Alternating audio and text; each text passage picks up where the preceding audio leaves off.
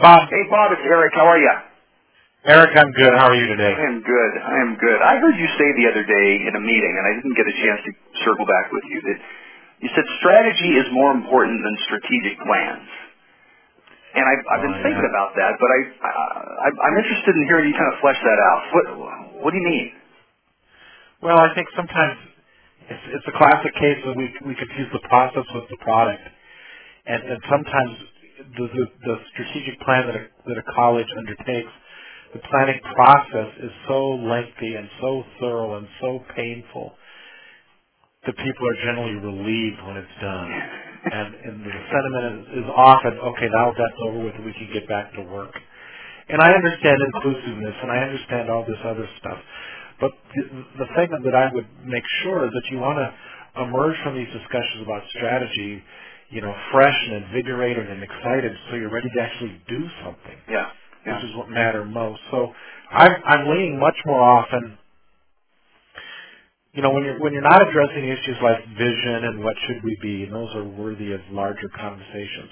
But when when your strategic plan is much more practical about enhancing academic quality or getting the class or shaping the class or increasing diversity or enhancing retention, I think that you sort of need to identify the four or five big issues and obstacles, identify a plan of attack, and execute. And I think if you have the right people in the room, you can knock this off in a couple of weeks or, or a month. But you know, planning is like a gas; it kind of expands or contracts whatever time you give to it. So if you expect it to take a year, it's going to take you a year. Yeah. If you've only got two weeks, it's going to get done in two weeks. Yeah, yeah. Who are the right people to have in the room? Um, you know, let's let's um, assume an institution. Uh, it's uh, it's smallish, so it's not a, a sort of a gargantuan thirty thousand student enterprise. It's a it's a small to mid-sized institution. Um, who are the right people to have around that table if they need to make decisions quickly and move expeditiously? Well, I would say uh, the senior team, of course. Uh, part of going to be dictated as, as to what are the three or four issues you've identified.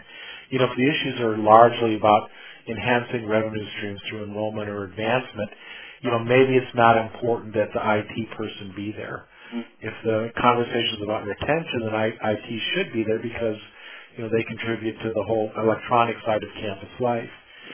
But I think so that at the very least, the senior team, but, but certainly not just the senior team, I would add faculty leadership, the, the three or four people who's uh, have deep concerns and deep affection for the institution are widely regarded. You don't want the axe grinder, the person or the people that only know how to say no or, or make getting the yes so painful it's not worth it. I mean, talk to them, but don't necessarily include them on the senior, on the sort of the strategic team, sort of the strategy team. And, and I use the word team very carefully. Um, we've got plenty of committees, both ad hoc and all that other stuff. So what you really want is a is a team to identify that strategy, identify a course or courses of action, and and that executes. hmm Have you run into presidents, chancellors who claim to be just not, they're not planners?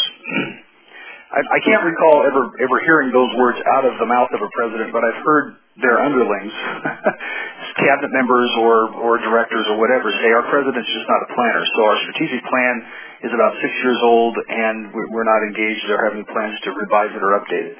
You run into that at all? You know, I actually do, um, and for different reasons. Some presidents are not planners because they don't have their hands tied or or, or something. Somehow they think that a, once you put in a plan, it's, it's sort of in you know unerasable or you know etched in concrete or whatever.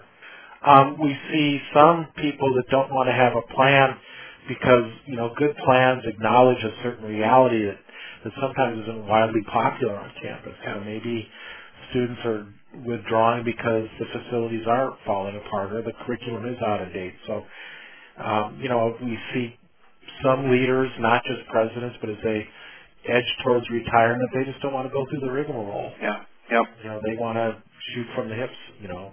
Now, at the same time, if you're an institution that's in a, a wildly, you know, a state of flux, you know, if you're bleeding out on the operating room table, it's probably not important to spend a lot of time asking, you know, how you feel about it and how you got hurt and what Mhm. what's your vision for the future.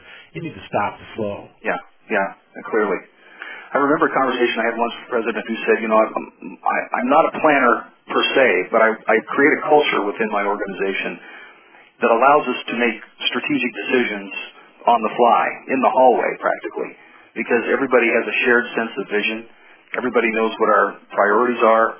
Everybody across the campus uh, recognizes that we're rallying around this one flag, so all of our decisions uh, can be made strategically. And I thought that was kind of an interesting angle on the whole notion of strategic planning. Yeah, and, and when you say rally around this one flag, that's really sort of a phrase that I would I would hear that and say, okay, they've got a vision about something that they want to achieve or they want to attend to, and, and yeah, it always it always works better when everybody or most bodies agreed what the issues are. And and they have a shared sense of vision. That's essential too. Yeah, and you know what? You know, I I, I talked to a couple of presidents who was just at NAICU, and one of them said that one of the things he did over the last year was he increased the number of goals that the vice presidents shared. Yeah. You know, they have individual recruiting goals, individual retention goals, and all that stuff. But some goals for the institution required all the VPs to work together. That's clever. it's kind of like all in or all out. I love that. And he he said it was really kind of nerve wracking for a few people, but by and large, by the end of the year, they said, yeah, this was good. That's cool. That's good. Good advice. All right, my friend. Got to run. I'll talk to you later. Thank you so much. Okay, Eric, see you later. Bye bye.